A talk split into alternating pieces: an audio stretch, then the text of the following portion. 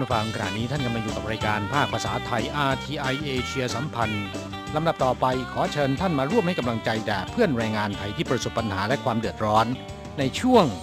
ไขปัญหาแรงงาน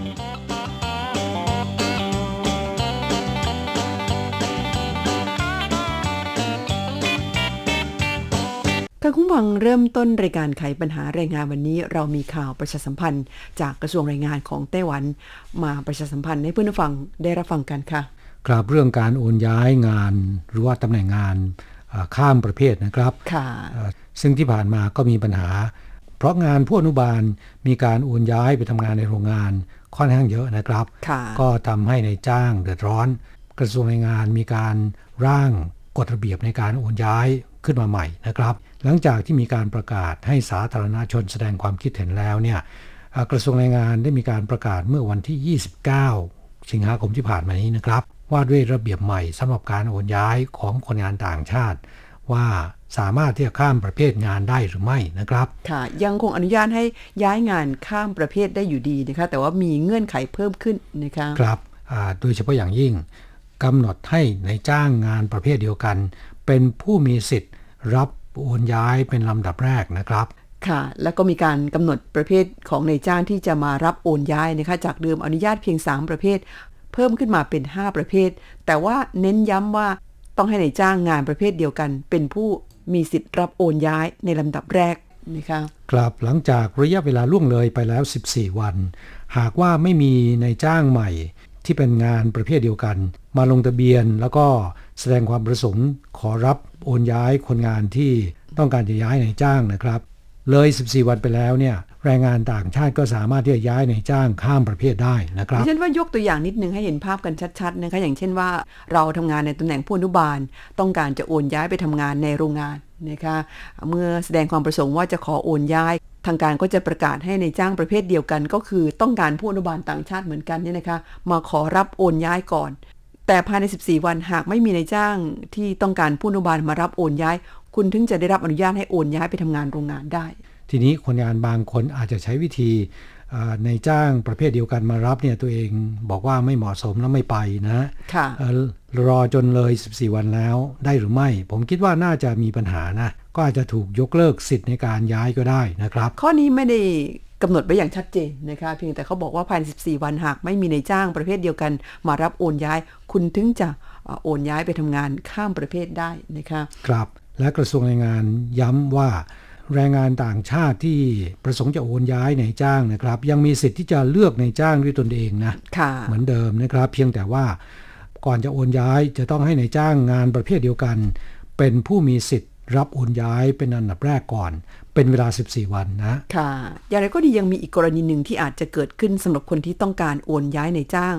มีทางเป็นไปได้ว่าจะไม่มีในจ้างมารับโอนย้ายนะคะครับ หรือมีนายจ้างมารับโอนย้าย แต่ว่าคนงานอ่าไม่อยากไปนะค่ะถ้าเลยกำหนดเวลาที่เขากำหนดไว้นะครับ คือไม่เกิน 2 เดือนค่ะหากว่าคนงานต่างชาติยังหาในจ้างใหม่ หรือว่าย้ายไม่สำเร็จนะครับ ก็จำเป็นจะต้องเดินทางกลับประเทศ โดยในจ้างเดิมเป็นผู้ที่ดำเนินการจัดส่งคนงาน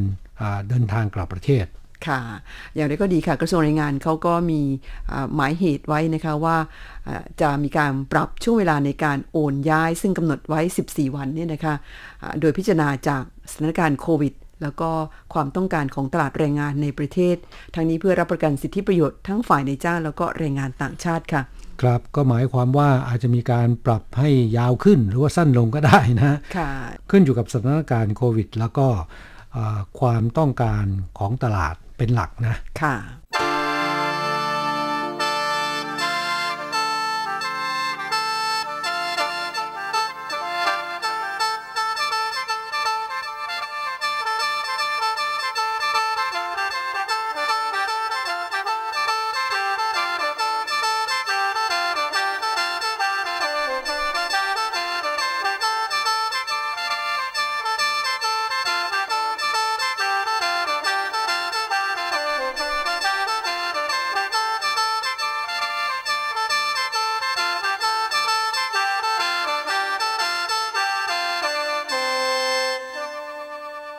ค่ะ「ครับสัปดาห์ที่แล้วเนี่ยเราคุยค้างไว้เกี่ยวกับเรื่องการประชุม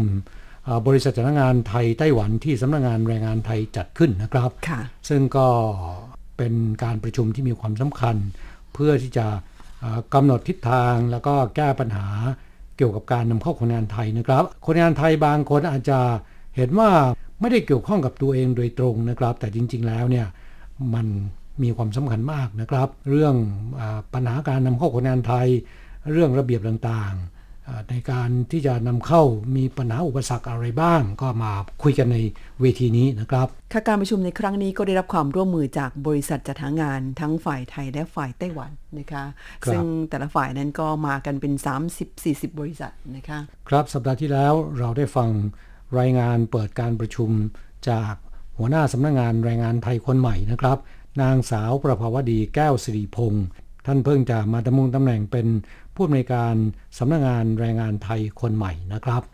สดสดๆร้อนๆนะฮะเพิ่งจะมาเมื่อปลายเดือนกรกฎาคมนี้เอง แล้วก็ฟังนโยบายในการส่งเสริมคนงานไทยมาทำงานที่ไต้หวัน รวมทั้งความพร้อมในการจัดส่งคนงานไทยนะครับค่ะจากนายโอวาททองบ่อมากรูดผู้อำนวยการกรตหรือผู้อำนวยการกองบริหารแรงงานไทยไปทำงานต่างประเทศผ่านไปแล้วนะครับ และสัปดาห์นี้เราจะมาฟังปัญหาของบริษัทจัดหางานทั้งฝ่ายไทยและฝ่ายไต้หวัน ที่มีต่อการจัดส่งแรงงานไทยมาทำงานที่ไต้หวันกันนะคะครับก่อนอื่นมาคุยถึงเอ่อความต้องการของบริษัทจ้างงานไต้หวันก่อนนะครับค่ะซึ่งความต้องการของบริษัทจ้างงานไต้หวัน มันก็คือความต้องการของนายจ้างนั่นแหละนะค่ะเพราะว่าบริษัทจ้างงานไต้หวันเนี่ยเขานำเข้าคนงานก็เพื่อที่จะอ่าส่งให้กับนายจ้าง เพราะฉะนั้นความต้องการของนายจ้างเป็นอย่างไร บริษัทจ้างงานก็ต้องจัดส่งให้เป็นแบบนั้น บวกกับกำไรของบริษัทจ้างงาน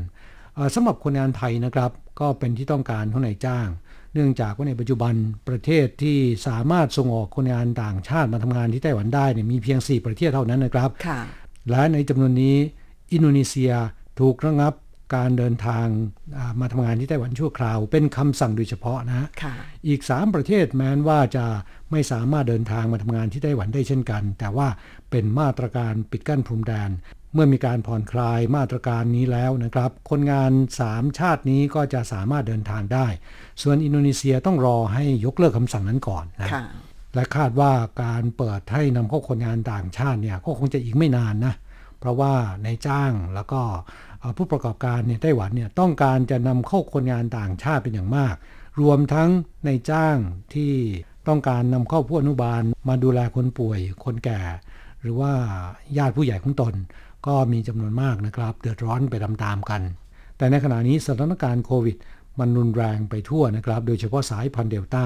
เริ่มแรกเนี่ยอินโดนีเซียรุนแรงก่อนนะครับ ตามด้วยฟิลิปปินส์ค่ะอ่าตอนหลังๆเนี่ยไทยก็รุนแรงแล้ว และเวียดนามด้วยนะค่ะซึ่งกล่าวได้ว่าทั้ง 4 ประเทศรุนแรงกันทั้งนั้น แล้วก็เป็นโควิดสายพันธุ์เดลต้าทั้งนั้นนะฮะค่ะแล้วก็เป็นโควิดสายพันธุ์เดลต้าเป็นส่วนใหญ่ เพราะฉะนั้นจุดนี้เป็นจุดที่อ่าบริษัทจ้างงานนะผู้ประกอบการในไต้หวันเขาเป็นห่วงมากที่สุด เกรงว่าคนงานที่จะนำเข้ามา หลังจากที่รัฐบาลผ่อนคลายมาตรการปิดกั้นพรมแดนแล้วเนี่ยคนงานที่เดินทางเข้ามาจากประเทศที่มีความเสี่ยงสูง อาจจะทำให้โรงงานหรือสถานที่ทำงานของนายจ้างเนี่ยเดือดร้อนไปด้วย ถ้าเกิดว่ามีติดเชื้อนะฮะค่ะ แล้วก็ก่อให้เกิดการระบาดภายในโรงงานขึ้นนะคะครับ เพราะฉะนั้นเอ่อในายจ้างและบริษัทจ้างงานไต้หวันนะครับเขาจึงอยากจะนำเข้าคนงานที่เอ่อมีการฉีดวัคซีนแล้วนะค่ะ อย่างน้อยหนึ่งเข็มก็ยังดีนะคะ ถือว่าอ่ามีหลักประกันเพิ่มขึ้นมาอีกในระดับหนึ่งนะคะ ครับ ในายจ้างและบริษัทจ้างงานจะมีความมั่นใจมากกว่า นี่เป็นข้อเรียกร้องของบริษัทจ้างงานไต้หวันนะครับค่ะซึ่งก็เป็นตัวแทนของนายจ้างนะค่ะเอ่อซึ่งประเด็นนี้เป็นแนวโน้มในอนาคตนะครับ เพราะฉะนั้นเพื่อนแรงงานไทยที่ฟังรายการของเราอยู่ที่ประเทศไทย อยากจะเดินทางมาทำงานที่ไต้หวัน มีโอกาสเนี่ยไปฉีดวัคซีนซะค่ะ ก็อย่างที่เราอ่า พูดบ่อยๆนะคะว่าประเด็นนี้เพื่อนผู้ฟังควรให้ความสนใจ เนื่องจากว่าตอนนี้เนี่ยมันเป็นแนวโน้มนะคะว่าในจ้างไต้หวันนั้น เขาอยากจะได้คนงานที่ได้รับการฉีดวัคซีนแล้วนะคะครับเอ่อมีในจ้างหลายราย แล้วก็บริษัทจ้างงานจำนวนมากนะครับ บอกว่าในมือผมเนี่ยมีโควต้าที่จะนำเข้าคนงานต่างชาติ ซึ่งก็เล็งไว้ที่ประเทศไทยนำเข้าแรงงานไทยนะค่ะเขาบอกว่ามีหลายพันคนทีเดียว แม้ว่าขณะนี้ยังไม่สามารถที่จะนำเข้าได้ เมื่อมีการผ่อนคลายมาตรการปิดกั้นพรมแดนแล้วเนี่ยเขาก็หวังว่าอยากจะได้คนงานจากประเทศไทย แต่ถ้าหากว่าจะให้ดีนะครับ คือคนงานไทยที่ฉีดวัคซีนแล้ว อันนี้เป็นข้อเรียกร้องนะฮะค่ะ จากจุดนี้เนี่ยเพื่อนฟังก็อ่าพอจะทราบได้ว่าเราจะต้องเตรียมตัวกันอย่างไรสำหรับคนที่วางแผนจะเดินทางมาทำงานที่ไต้หวันนะคะครับ แม้นว่าเพื่อนแรงงานไทยบางท่านนะครับ อาจจะอยากจะทราบว่าเอ่อผมฉีดวัคซีน ยี่ห้อที่มาจากจีนแผ่นใหญ่อย่างเช่นซีโนฟาร์มซีโนแวคพวกเนี้ยจะมีปัญหาไหม ผมว่าดีกว่าไม่ได้ฉีดนะครับ แนวความคิดของนายจ้างและบริษัทจ้างงานไต้หวันเนี่ยเขาคิดว่าดีกว่าไม่ได้ฉีดนะฮะค่ะแล้วก็ถ้าหากว่าเป็นวัคซีนที่ได้รับการรับรองจากมาตรฐานโลกแล้วเนี่ยเอ่อแม้ว่าในไต้หวันจะไม่มีวัคซีน 2 ยี่ห้อนี้นะครับ คือไม่ได้นำเข้ามานะฮะค่ะแต่คนงานไทยที่รับการฉีดแล้ว แม้จะเป็นยี่ห้อจากจีนแผ่นใหญ่ คิดว่าก็ไม่น่าจะมีปัญหาอะไรนะครับ แต่ถ้าจะให้ดีเนี่ยเป็น a s t r a z เซ e c a น่าจะสามารถสารต่อกันได้นะครับสำหรับคนงานไทยที่ฉีดเมืองไทยเพียงเข็มเดียวนะครับจะได้มาสารต่อที่ไต้หวันอีกหนึ่งเข็มนะและอย่างน้อยที่สุดเนี่ยก็ได้เปรียบกว่าคนที่ไม่ได้ฉีดเลยนะคะครับสรุปแล้วเนี่ยก็คือในายจ้างไต้หวันและบริษัทจ้างงานไต้หวันต้องการจะนำเข้าคนงานไทย แต่ว่าขอให้ฉีดวัคซีนนะค่ะและประเด็นที่ 2 เป็นความต้องการของบริษัทจ้างงานไต้หวัน นั่นก็คืออยากจะให้มีกำไรเพิ่มมากขึ้นนะค่ะนั่นก็คือมีส่วนแบ่งในเรื่องค่าหัวคิวจากการนำเข้าคนงานไทยเพิ่มมากขึ้น ซึ่งเรื่องนี้ก็เป็นผลประโยชน์ของบริษัทจ้างงานแน่นอนนะครับเขาทำธุรกิจนี้เขาก็อยากจะได้กำไรมากขึ้นนะค่ะอ่าในขณะที่คนงานไทยในปัจจุบัน ผมว่าค่าหัวคิวก็ไม่ถูกกว่าชาติอื่นๆ แม้นจะสู้เวียดนามไม่ได้นะฮะแต่ก็พอๆกับอินโดนีเซียแล้วก็ฟิลิปปินส์กันแล้วนะฮะบางคนก็ต้องเสียค่าหัวคิว เป็นแสนแสนเอ็ดแสนสองก็มี ซึ่งก็ถือว่าแพงมากนะครับ ค่ะ เนื่องจากสถานการณ์โควิดทำให้ค่าใช้จ่ายต่างๆ นั้นรู้สึกว่าจะเพิ่มสูงขึ้นนะคะ บวกกับค่าใช้จ่ายในการกักตัวหรือว่าการตรวจโควิด เป็นต้นนะคะ ครับ ต้นทุนของนายจ้างเนี่ยเพิ่มมากขึ้นนะ และบริษัทจ้างงานเพื่อที่จะชิงโควต้าในการนำเข้าคนงานต่างชาติก็ไปเสนอตัดราคากับนายจ้างนะฮะค่ะว่านำเข้ามาโดยที่นายจ้างไม่ต้องรับผิดชอบในส่วนนี้ ก็ ผลักภาระไปให้คนงานต่างชาติ ซึ่งส่วนนี้ก็ขอให้แรงงานไทยรับทราบไว้ด้วยนะครับ มันเป็นนกลไกของตลาดนะนะค่ะเอ่อการจะทำให้ค่าหัวคิวลดน้อยลง ผมว่ากฎหมายคงจะควบคุมได้ยากยิ่งในสภาวะการเช่นนี้นะคะที่ประเทศไทยนั้นคนตกงานมากเหลือเกินนะคะ เพราะฉะนั้นความต้องการที่จะเดินทางมาทำงานที่ไต้หวันนี่ก็เพิ่มสูงขึ้น คนที่อยากจะมามีเยอะขึ้นแน่นอนนะคะค่าหัวคิวมันจะสูงขึ้นตามไปด้วยนะคะครับ ครับนี่เป็น 2 ประเด็นหลักๆ ของบริษัทจ้างงาน ที่เขาเสนอในวันนั้นนะครับและมีปัญหาที่คนงานไทยเดินทางกลับประเทศไม่ได้ เพราะไม่มีค่าโรงแรมกักตัว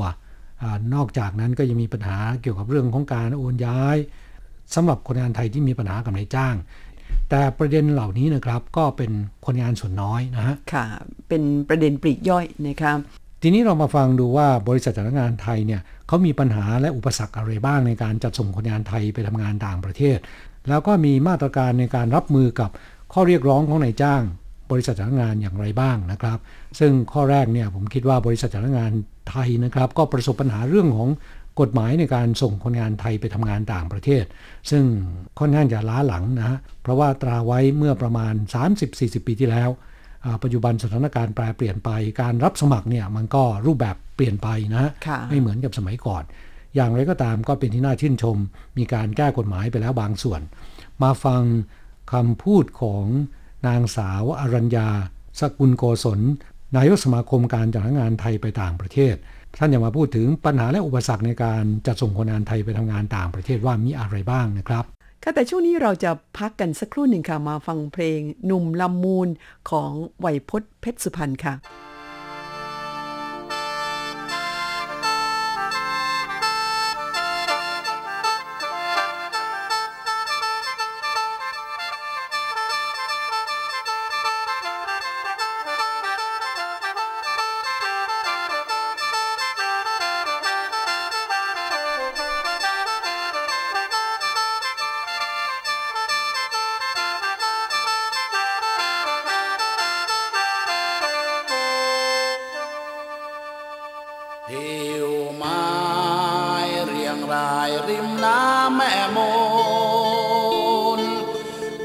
สีป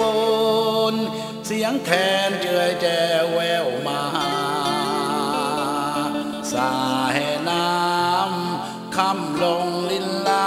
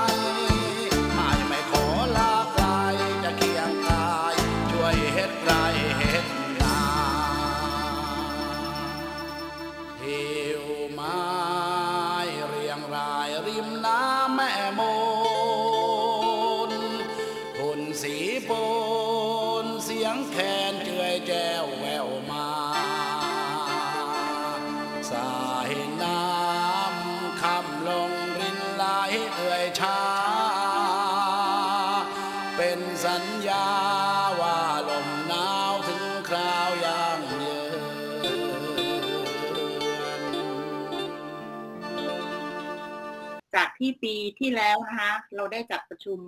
ร่วมกับสรนของของไทเปเนี่ยนะคะ มาถึงวันนี้ก็ครบหนึ่งปีพอดีนะคะ ก็จากการที่เราได้พูดคุยกันวันที่ 7 สิงหาครั้งที่แล้ว ก็ทางสมาคมก็ได้อ่อมีนโยบายในการนำเสนอทางกรมการจัดหางานเรื่องผลักดันเรื่องการแก้กฎระเบียบที่ไม่เอื้ออำนวยต่อการจัดส่งนะคะ ก็ได้อธิบายขั้นตอนว่าทำไมถึงหาคนงานได้ยาก มีอุปสรรคด้านไหนบ้างที่ได้กล่าวไปแล้วเมื่อปีที่แล้วสำหรับปีนี้ก็เหมือนกับท่านผอว่าที่ได้กล่าวอธิบายไปแล้วว่า แค่ช่วงระยะเวลาแค่สี่เดือนที่ท่านเข้ามารับตำแหน่งของท่านผอว่าโดยการนำของท่านอธิบดีไพโรจน์นะคะ แล้วก็มีรัฐมนตรีสุชาติพรหมกลิ่นเป็นรัฐมนตรีประจำกระทรวงแรงงานนะคะ ท่านก็ได้กรุณา แก้กฎระเบียบที่ไม่เอื้ออำนวยต่อการจัดหาคนงาน อย่างเช่น การประกาศประชาสัมพันธ์ ที่เมื่อก่อนนี้จะต้องมีเอกสารทุกอย่างเนี่ยต้องรับรองครบถ้วน โดยเฉพาะการตรวจไซต์งาน ซึ่งจะทำให้เราเนี่ยใช้เวลามาก ท่านก็วันที่ 11 มิถุนาท่านอธิบดีท่านผออก็ได้นำเรียนเสนอท่านรัฐมนตรีท่านก็ได้ลงนาม แล้วก็แก้ไขกฎระเบียบเรื่องการประชาสัมพันธ์ให้เรา วันที่ 11 มิถุนาปี 64 นี้เรียบร้อยแล้วนะคะ แล้วก็เมื่อวานนี้ก็ช่วงเวลาบ่ายโมงครึ่งสมาคมการจัดงานไทยไปต่างประเทศก็ได้ร่วมประชุมกับกรมการจัดงาน โดยมีท่านอธิบดีไพโรธแล้วก็ท่านผอโอวาทเข้าร่วมประชุมด้วยก็จะมีแก้กฎระเบียบอีกสองฉบับนะคะ ที่กำลังดำเนินการ ก็คือการขออนุญาตจตสองก็คือการรับสมัครล่วงหน้าเนี่ยนะคะ ก็ให้ลดขั้นตอนขึ้นนะคะ จากการที่จะต้องมีเอกสารครบถ้วนก่อนมีใบตรวจไซต์ก่อนเนี่ยต้องใช้เวลาเป็นเดือน 2 เดือน ท่านก็รับพิจารณาในที่ประชุมเมื่อวานนี้ และอีกข้อหนึ่งก็คือ พูดถึงเรื่องการเก็บค่าใช้จ่าย ว่าที่ผ่านมาเราเก็บกันอย่างไร แล้วก็เพื่อเป็นประโยชน์กับคนหางานด้วย แล้วก็ดูแลบริษัทจัดหางานไทยที่จัดส่ง แล้วก็ไต้หวันที่จะต้องรับดูแลคนงานตลอดสัญญาจ้างด้วย ข้อนี้ท่านก็รับไว้พิจารณาค่ะ ก็คิดว่าอีกสัปดาห์หรือสองสัปดาห์เนี่ยกฎระเบียบของกระทรวงแรงงานที่ท่านอธิบดีไพโรธท่านผอวาดได้เป็นประธานไงพิจารณาอันนี้ก็คิดว่าปกติเนี่ยท่านบอกว่าการแก้ไขขั้นตอนต่างๆ ต้องใช้เวลาถ้าตามระเบียบเนี่ยจะใช้เวลาประมาณหนึ่งเดือน แต่ท่านบอกว่าเนื่องจากสถานการณ์แบบนี้ อาจจะใช้วิธีการที่ให้เร็วขึ้น เพื่ออำนวยต่อการให้เราเนี่ยทำงานได้สะดวกขึ้น ถ้าสองฉบับนี้ออกมาแล้วคิดว่า ปัญหาจากที่เราคุยปีที่แล้ว วันที่ 7 สิงหาปีที่แล้วประธานสมาพันธ์ก็ได้ทวงติงมาว่า อยากจะช่วยเมืองไทยเปิดตลาดให้เพิ่มออเดอร์มากขึ้น แต่อุปสรรคก็คือ ที่ท่านได้กล่าวไว้ว่า จะขอประวัติคนงาน จะขอพาสปอร์ตขออะไรเงี้ยยังไม่มีให้เลย ซึ่งก็ได้ชี้แจงไปปีที่แล้วว่ามันติดขั้นตอนระเบียบการจัดเตรียม ปีนี้ก็สถานการณ์โควิด ก็ทำให้เราเนี่ยไม่ได้จัดส่งมาช่วงหนึ่ง ก็เป็นโอกาสดีที่ทางสมาคมจัดหางานไทยเนี่ยได้เข้าหารือกับกรมการจัดหางานว่าช่วงนี้ช่วงเหมือนกับเราว่างงานเหมือนเราตกงานเนี่ยก็ให้ท่านเนี่ยช่วยอนุเคราะห์เปิดประชุมบ่อยๆ เพื่อที่จะได้แก้ไขกฎระเบียบให้เสร็จเรียบร้อย แล้วก็จะได้เป็นนิมิตหมายที่ดีว่าเดี๋ยวเราเปิดจัดส่งได้ ทุกอย่างก็จะได้ราบรื่นแล้วก็สะดวกขอบคุณค่ะ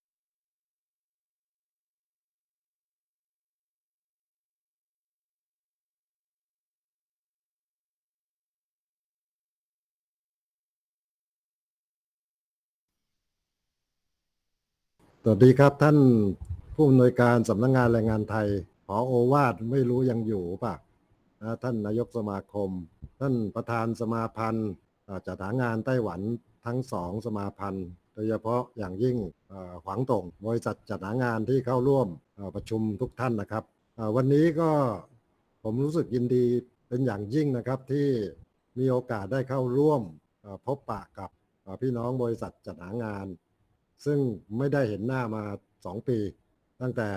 เกิดสถานการณ์โควิด ครั้งนี้เนี่ยก็เป็นการประชุมทางออนไลน์เนี่ยครั้งที่สองเมื่อกี้ผมก็ฟังจากท่านประธานสมาพันธ์คุณเอ่อหวังเก่าเจ๋ยพูด ถึงสถานการณ์ของแรงงานไทยที่ไปทำงานไต้หวันเนี่ยคนงานไทยไปทำงานไต้หวันตั้งแต่เริ่มนำเข้าจนถึงขนาดนี้เนี่ยก็ผ่านมาประมาณ 30 กว่าปี สมัยที่ผมดำรงตำแหน่งเป็นหัวหน้าสำนักงานแรงงานไทย ในขณะนั้นเนี่ยมีจำนวนแรงงานไทยอยู่ที่นั่นประมาณ 1 5 0 0 0 0 คน แต่ณปัจจุบันเนี่ยก็คงอยู่ประมาณสัก 60,000 คนสาเหตุอาจจะสืบเนื่องมาจากว่าคนงานภาคการก่อสร้างเนี่ยมันลดน้อยลงกว่า แต่ก่อนเยอะสมัยก่อนเนี่ยไม่ว่าจะเป็นทางด่วน รถไฟความเร็วสูง หรือแม้กระทั่งตึก 101 ล้วนแล้วแต่เป็นผลงานของแรงงานไทยแทบทั้งสิ้นนะครับ อย่างที่คุณคุณหวังได้พูดถึง ในการประชุมที่กระทรวงแรงงานของไทยหลาย ๆ ครั้งเนี่ย ผมก็เคยกล่าวชื่นชมแรงงานไทยที่ไปทำงานที่ไต้หวันเนี่ยได้รับการดูแลจากบริษัทจัดหางานไต้หวันเนี่ยอย่างดี กล่าวได้ว่า ได้รับการดูแลดีที่สุดดีกว่าคนงานไทยที่ไปทำงานที่ประเทศอื่น ๆ เพราะเราสามารถที่จะดูแลคนงานได้อย่างรวดเร็ว แล้วก็ทั่วถึง อันนี้ก็คือเอ่อเป็นสิ่งที่น่าชื่นชมแล้วชื่นชมแล้วก็ยกย่องและผมก็มีโอกาสได้พูดถึงเสมอๆสำหรับเรื่องกฎระเบียบต่างๆที่เมื่อปีที่แล้วเนี่ยผมก็ ได้นำเสนอที่ประชุมก็คืออระเบียบต่างๆ ที่ไม่เอื้ออำนวยต่อการจัดส่งเนี่ยก็คือ เมื่อกี้เนี่ยท่านนายกสมาคมจัดหางานไทยก็ได้นำเรียนให้ทุกท่านได้รับทราบไปแล้ว ก็อยากจะเรียนเรื่องหนึ่งก็คือเรื่องเกี่ยวกับการโฆษณาเพื่อการจัดหางาน เพราะทุกวันนี้เนี่ยที่เมืองไทยเนี่ยมันก็จะมีกลุ่มมิจฉาชีพนะพยายามที่จะ โพสต์เข้าไปในสื่อออนไลน์ต่างๆนะเกี่ยวกับการจัดหางานว่ามีตำแหน่งงานว่าง เชิญเชิญชวนนะให้แรงงานไทยเนี่ยไปทำงานที่ต่างประเทศ ในขณะเดียวกันก็มีการหลอกลวงนะเอาเงินไปนะจำนวนมากพอสมควร เพราะฉะนั้นก็คือไอ้เรื่องกฎหมายเกี่ยวกับการโฆษณาเพื่อการจัดหางานเนี่ยมันก็ต้องมีการกำหนดขั้นตอนต่างๆ ไว้ที่ ให้คนหางานเนี่ยสามารถที่จะรู้ได้ว่าการโฆษณานั้นเนี่ยมันเป็นการโฆษณาที่ถูกต้องตามกฎหมายหรือไม่ ก็อยากจะเรียนให้ทราบก็คือ การโฆษณาที่ถูกต้องตามกฎหมายเนี่ยก็คือ จะต้องมีชื่อของบริษัทจัดหางานนะต้องมีชื่อนายจ้างแล้วก็ต้องมีจำนวนว่านายจ้างไหนต้องการคนงานกี่คนไปทำอะไร แล้วก็ถ้าหากว่าเป็นลูกจ้างเนี่ย เป็นลูกจ้างของบริษัทจัดหางาน ถ้าหากว่าไปทำการโพสต์หรือไปทำการประชาสัมพันธ์เนี่ยจะต้องระบุชื่อเลขที่บัตรลูกจ้าง ถ้าหากว่าการโพสต์หรือการประชาสัมพันธ์ใด ๆ ที่ไม่มีการระบุชื่ออาบริษัทจัดหางานหรือระบุชื่อของลูกจ้างแล้วเนี่ยก็ถือว่าเป็นการโฆษณา หรือว่าการประชาสัมพันธ์ที่ผิดกฎหมาย มีโทษทั้งปรับ แล้วก็จำคุกแล้วก็อยากให้พวกเราช่วยกันสังเกตด้วยนะครับ ซึ่งเรื่องการโฆษณาประชาสัมพันธ์เนี่ยผมก็พยายามที่จะประชาสัมพันธ์ให้คนหางานเนี่ยได้ทราบ คือให้เขารู้วิธีการสังเกตนะเพื่อป้องกันนะปัญหาที่จะคนหางานเนี่ยถูกหลอกเอาทรัพย์สินเงินทองไปรู้ไม่ถึงการนะครับ อันนี้ก็คือเป็นเรื่องของกฎหมาย และนอกจากนั้นเมื่อวานเนี่ยก็มีการพิจารณาเรื่องระเบียบเกี่ยวกับการกำหนดอัตราค่าบริการและค่าใช้จ่าย ซึ่งแต่เดิมเนี่ยกฎหมายระเบียบเก่าก็คือเก็บได้หนึ่งค่าบริการหนึ่งเท่า ค่าใช้จ่ายไม่เกินสามเท่า แต่ระเบียบใหม่ก็คือกำหนดให้เรียกเก็บค่าบริการได้หนึ่งเท่า ค่าใช้จ่ายไม่เกินสองเท่า แล้วก็คือ1บวก2ก็ฝากพวกเรา ไปพิจารณาด้วยนะครับ ครับบริษัทจ้างงานไทยก็มีการกล่าวถึงเรื่องการแก้ไขกฎระเบียบนะครับ ซึ่งจะอำนวยความสะดวกบริษัทจ้างงานจัดส่งคนงานไทยเดินทางไปทำงานต่างประเทศ ได้สะดวกแล้วก็รวดเร็วยิ่งขึ้นนะครับ ขณะเดียวกันคุณนังสรรที่ปรึกษาของสมาคมการจ้างงานไทยไปต่างประเทศ ก็ได้กล่าวเตือนเรื่องของการโฆษณาอย่างผิดกฎหมายทาง FB หรือทาง Facebook นะครับ ว่ามีข้อสังเกตอย่างไร ที่เป็นโฆษณาแบบผิดกฎหมายนะฮะค่ะและก็ข้อสุดท้ายที่น่าสนใจคือ มีการพิจารณาปรับลดค่าหัวคิวลง จากเดิมเนี่ยเอ่อค่าบริการจัดหางาน 1 เดือนและค่าใช้จ่าย 3 เดือนรวมเป็น 4 เดือนนะเอ่อของอัตราค่าจ้างขั้นต่ำนะครับ ปัจจุบันก็ลดลงมาเป็นค่าบริการ 1 เดือนนะค่าใช้จ่าย 2 เดือนรวมเป็น 3 เดือนนะหวังว่าจะสามารถมีผลบังคับใช้อย่างจริงจัง ซึ่งจะเป็นประโยชน์ต่อเพื่อนแรงงานไทยนะครับ ค่ะช่วงนี้เวลาของเราใกล้จะหมดลงแล้วนะคะ ช่วงท้ายสุดมาฟังเพลงอีกสักหนึ่งเพลงค่ะ เด็กบ้านนอกจากฟลุกไอ้น้ำนะครับ หลังจากนั้นเราจะกลับมาพบกันใหม่ที่เก่าเวลาเดิมในสัปดาห์หน้าสำหรับวันนี้ขอความสุขและสวัสดีจงเป็นของผู้ฟังที่รักทุกๆทท่าน ด้วยความปรารถนาดีจากกระผม ธนารณกร ดิฉันอัญชันทรงพุทธสวัสดีค่ะ สวัสดีครับ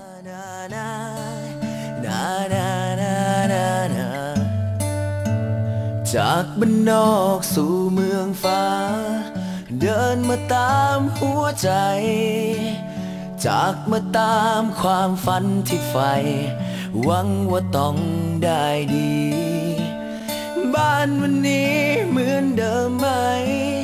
ไม่ได้ไปก็หลายปี ห่วงบางคนที่แสนดี ตอนนี้แม่ทำอะไร กอดตัวเองเมื่อยามเหงาอุ่นไม่เท่าแม่ก่อดเหนื่อยก็ดูรูปแม่ตลอด เหมือนเป็นแรงผลักใจ พ่อคงดื้อเหมือนเดิมนอน้องก็กวนแม่วุ่นวาย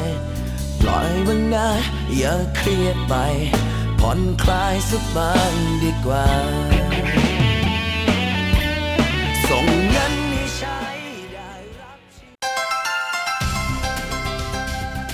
以上节目是由劳动部劳动力发展署委托制播，中央广播电台制作的泰语节目。 ที่ท่านรับฟังจบลงไปแล้วนั้นเป็นรายการที่ได้รับมอบหมายให้จัดทำโดย กรมพัฒนากำลังแรงงาน กระทรวงแรงงาน ไต้หวันสาธารณรัฐจีน